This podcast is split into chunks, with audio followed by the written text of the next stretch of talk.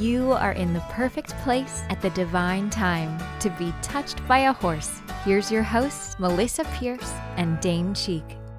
Well, hi, everybody. This is Melisa, and mm, he's not here today. so, we are getting ready for Summit, and we also need to get these podcasts done. So, I'm actually cheating and doing one without Dane. Don't tell him.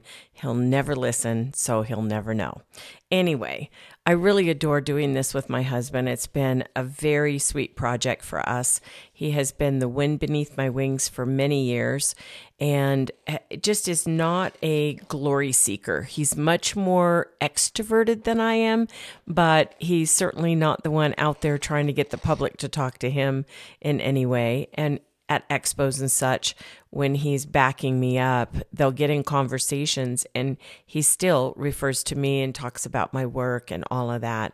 If you can't tell from the podcast, he's an extraordinary person and I love him dearly. But I thought today I would tell a story about a particular horse and a lesson that I've learned recently about this horse and the rare bond that this horse and I have.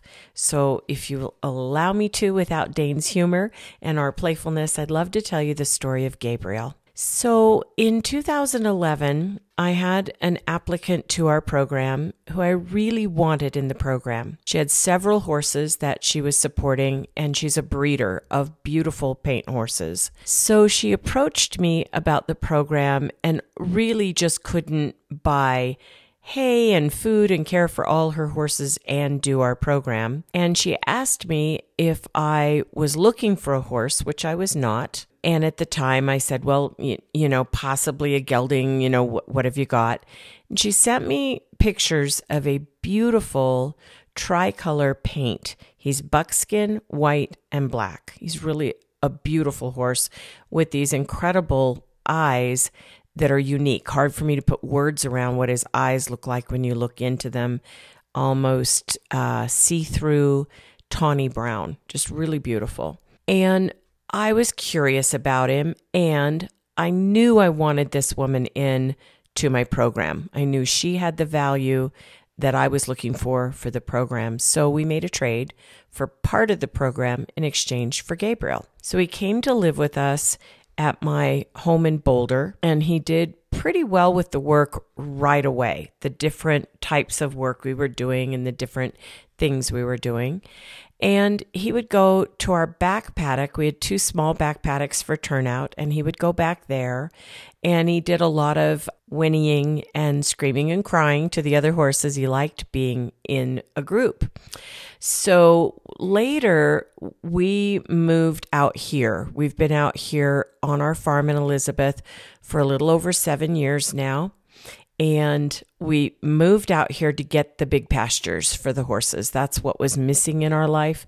We wanted them to have acres and acres and acres to run around on. So we moved all of them up here. I would say his best friend in my herd was my beloved black and white paint QT. And QT was a stallion till he was eight years old. He's kept a lot of stud characteristics for many years, and now he's 22, so he's up there in age. But for a long time, when we turned Gabriel and QT out together, they did really well, but it was very clear QT was the dominant. It was QT's way or the highway, and Gabe had deep respect for QT. No issues there. As we grew the herd in that particular pasture, we've got five different pastures, and as we grew the herd in that one from that barn, and as time has gone on, Gabriel became the dominant, and it wasn't easy for me to watch. I loved Gabe, I still love Gabe, and yet, my QT, it's like my own aging. You know, it was a look at how things change, how we go from being top dog with the fitness that he had as a stallion and later as a gelding, and the priority that he's been in this barn. And then to see him back off away from Gabriel when Gabe gave him the stink eye was a little crushing for me, I think for QT too. But they worked it out as horses do, and they lived out there copacetically for quite a while. We've had different mares and different geldings added into that group. We had a big, beautiful quarter horse gelding, thoroughbred quarter horse that belonged to a gal that was working for me. And he was older also, just a really gorgeous horse. And he was more introverted. He kind of kept to himself. He'd let QT and Gabe work out the details and he tried to stay out of the fray. And we've had different mares. We had a gal that worked for us here and lived on the ranch. Her mare, Hope, uh, was out there, and Hope definitely was a mare, and she prioritized both those boys and settled them both down. They'd get arguments over her, and she would be very clear look, I'm not real interested in either of you guys, so just kind of let me do my thing. And then we have our beautiful uh, mare out there now that belongs to Amanda, and she's 32 years old. So she is our queen. She's our old girl and very important that she gets her space and she's very safe and QT is great with her. So time rolls on and we're doing fine and Gabriel continued to knock it out of the park with my students coaching and with my coaching. He was a rock star. All the students have stories about remember when Gabriel did this or that or this or that and I'll say a little few little details on him in a moment. But funny enough, um, one of my graduates, who's a very dear friend of mine, had lost her second horse. She had two, and she lost her second one through old age. She had always taken great care of Annie, but Annie had gotten older. And so she approached me to purchase Gabriel. And I don't sell my horses. They really, it's very rare that I move one through if they're happy here and if they're happy with me and if they're happy with the work, I don't. If they really need to uh, move on because they're going to be better someplace else or they make a commitment with someone else, then I go ahead and let them move on. Well, anyway, I love her. I know she takes good care of her horses, so I sell her Gabriel. And at the time, she lived in the summertime in Michigan on her place there and in the wintertime in Arizona. She actually stayed on my Arizona ranch. So Gabriel loads in the trailer. She's excited to have him. He's off to Michigan and he does okay for her and he mixes with her gelding okay, but not great. So right off the bat, he wasn't being very cooperative. He then came back with her, stopped at my place here in Colorado on his way to Arizona. He went down to Arizona for the winter. Lucky lucky pony, right? He goes down there.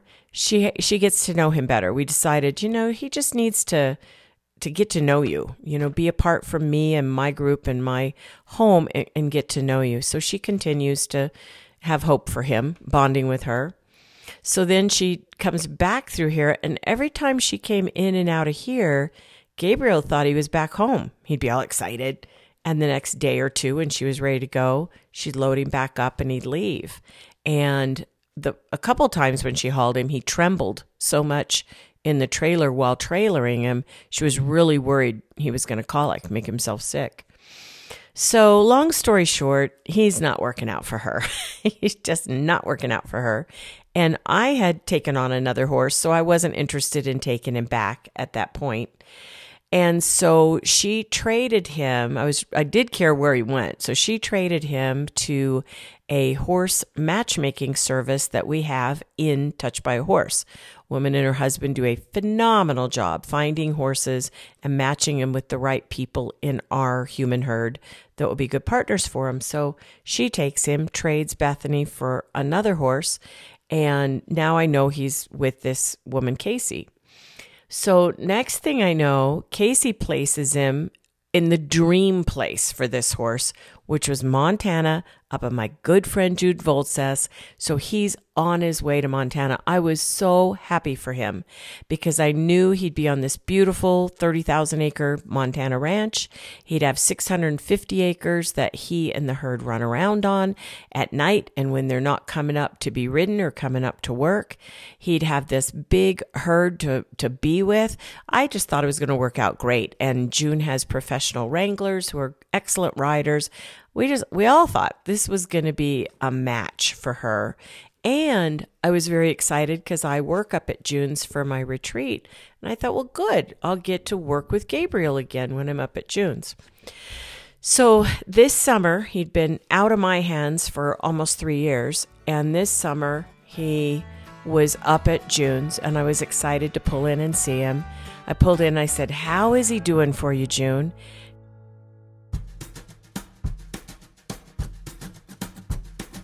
Touched by a Horse offers three comprehensive programs giving you the ability to have the career you've always dreamed about, working in partnership with the magic of horses. Our Equine Facilitator program provides you with the skills to build a thriving business hosting group experiences with horses. Our Equine Gestaltist program prepares you to open your own private Gestalt practice in partnership with horses. And our Master Equine Gestaltist program builds your Gestalt skills both in and outside the round pen. All of our programs include in depth live classes, business growth training, and a supportive community of herd members to collaborate with and learn from. Visit our website at touchedbyahorse.com to learn more about which program is right for you and your healing herd.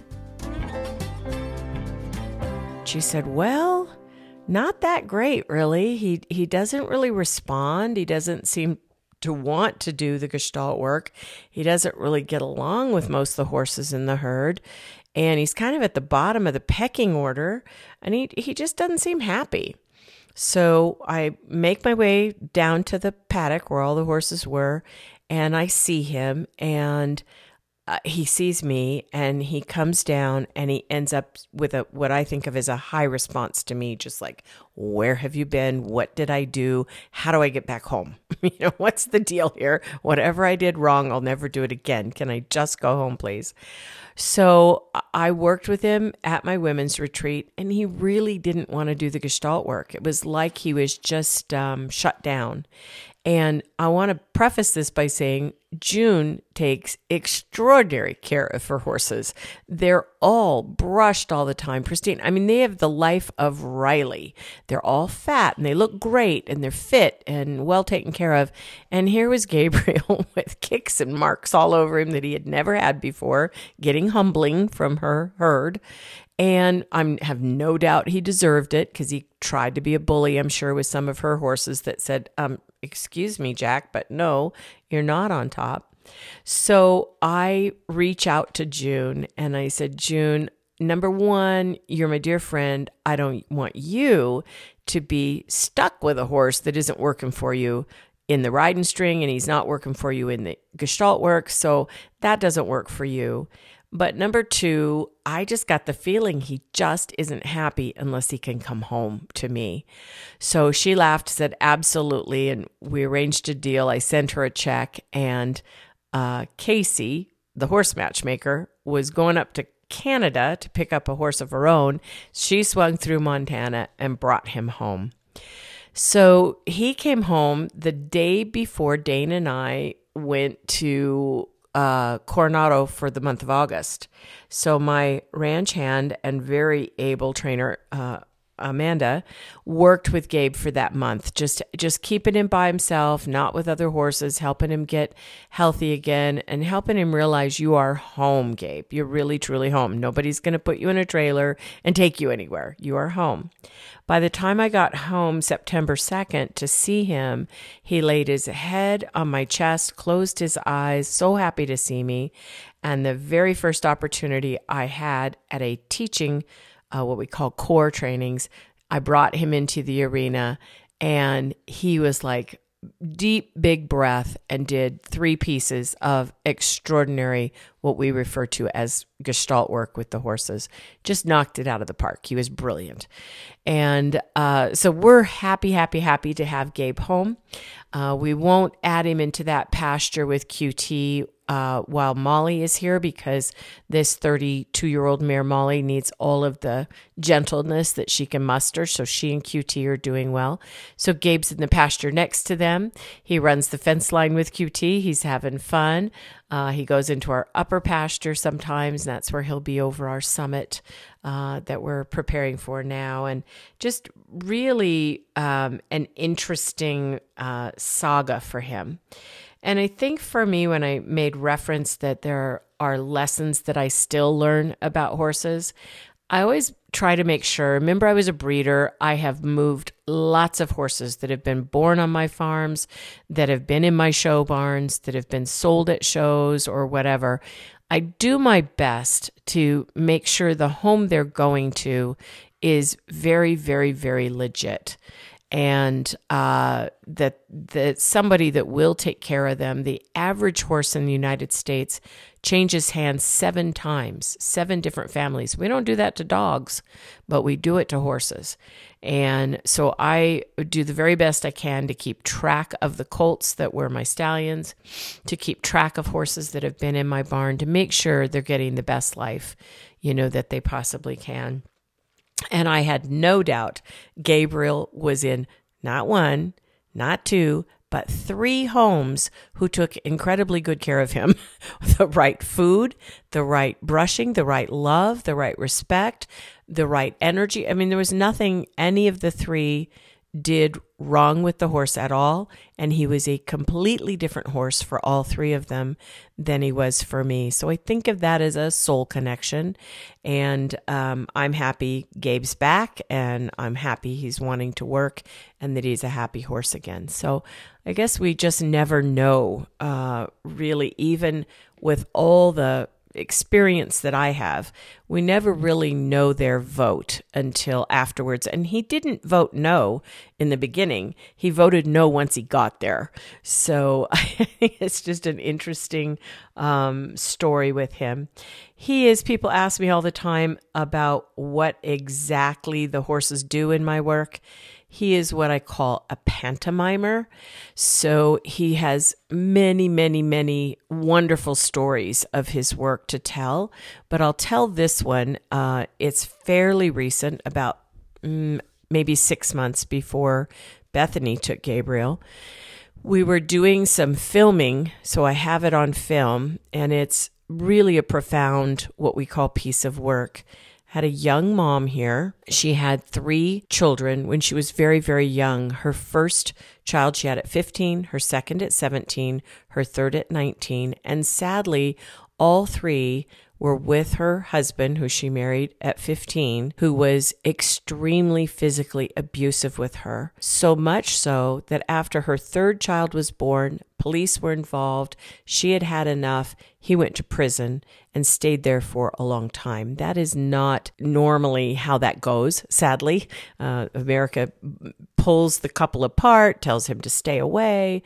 You have to be super abusive uh, to get prison time. And I wish it were different than that, actually, but that was her situation. And I'm glad that he had to serve all of that time. He's a very, very dangerous man. So she had three daughters, and her tale that she told me, her story that she shared with me and the group that was with her about him um, how abusive he was. Here was a child having a child, right? And she'd be in the home with this newborn baby. And when he came home, he was just a tyrant, big and loud, and pushed her around. It was very difficult. She has a second baby with him, he continues to be very abusive. Now she's still a child, 17, can't support herself, two babies. What's she going to do? And he won't allow birth control. She has a third girl, third child. Well, after the third one came along, she had had it you know, with all of that. And she set the boundary with him and enforced the law and he went away. So so that was her tale. So I built in my round pen doing this piece of work with her. There's several pieces of it I won't go into, but this one piece was Gabriel's really impressive piece. I have these sort of flower boxes. Think of like jump poles, but they're a little taller than jump poles and they have flowers coming out the top of them and I built, uh, they're six feet long. I built a six by six by six box and asked her to uh, have one of the group members be posing as her first child and her and her first child to step into the box as their home. So she did. And I'm speaking to her and Gabriel is loose in the pen on the outside of the box and walking around and looking at the box. He hears me. I say, So you're this child with a little infant. Did you feel intimidated? Were you frightened having a baby? And she talks about how she had sort of a child's way of looking at a child and she loved her daughter so much and she just wanted her to have the best of everything and all of that. And here comes Gabriel. He comes over, he takes his hoof and his foreleg, and he moves the log forward so he could make a doorway to go into the box with her. He doesn't step over it, he literally opens the door and walks into the box and takes his body and he side passes over very slowly, but he side passes over toward her. She and the girl playing her daughter are squished into this little corner. Now, they could have stepped out of the box, but people don't. The, a box is a mental thing, right? They're standing there and he's right there. And I said, Wow, that looks pretty intimidating. Is that the way it felt when your husband came home when you were 15? And tears are pouring down her face. She says, Exactly. That's exactly how it felt. Like he's home. We need to hide, get as small as we can. Gabriel steps out of the little house and is walking around in the pen. And I asked her to have her second daughter come in. So she has her second daughter come in the house. And I said, You know, one baby's a lot of work. Two babies? Wow, nobody tells you it feels like having five all of a sudden always one of them wants something, right? And she laughed. She said, Absolutely. It was amazing how much they both needed and always at different times. And I don't remember sitting down a lot, but I do remember my husband expected dinner on the table at a certain time and the house to be clean and the laundry to be done and anything not done would really anger him. And right on cue, Gabriel comes around, reopens the front door to the house, walks into the house and just starts slowly side passing all three women from the center of the house to the corner. So now they're they're in the corner again. And he's standing there all proud of himself and like a big bully. And so I said, Is this, did this behavior continue? When your second child was absolutely. She says he terrified me. It actually got worse. It escalated. He was actually more abusive. So now she he steps out of the house and i ask her to have her third daughter come in. Well her third daughter comes in. And without me saying anything she's got the three kids. She places her body between the front of the house and the back. She's got them kind of protected in the back corner in a sense. And this horse was not going to harm her. I'm saying he was embodying the bad husband, right? So he comes, he opens the door again, he goes in, and she they get crowded and she pushes on him. She's not a horseman. She pushes on him and she goes move over. We need room here too. Just move over. You're being you're being rude. Move over. And she shoves on him and gabriel steps out of the house. And i said wow. That's what i believe you did when your third daughter was an infant and she looked at me so surprised. She goes, It is what I did. Oh my gosh, that is when I just drew the line and said, This can't go on. We can't have it the police at our door for you having beaten me anymore. I'm done. And so then Gabriel moved way away. He was on the other side of the pen. She came out. We finished doing some more processing around what had happened. Gabriel comes up, stops about eight feet from her, and I said, Can you welcome my horse Gabriel to you because he does not feel that way towards you. And he came over, was super kind with her, and she was able to pet him and hug him, and he was very gentle and respectful with her that way. So Gabriel has what I call in horses a clairsentience and an ability to understand the objective of my work and understand what way could he assist my client in experiencing what they need to let go of. And f- from this piece of enactment, she went on to do the gestalt part of the piece of letting go of everything she had held on to for all those years. Her girls at the time of that filming were 19, 17, and 15. So a lot of years had gone by. So, anyway, long story, but that's just a very small picture. I hope you can get it by the way I said it.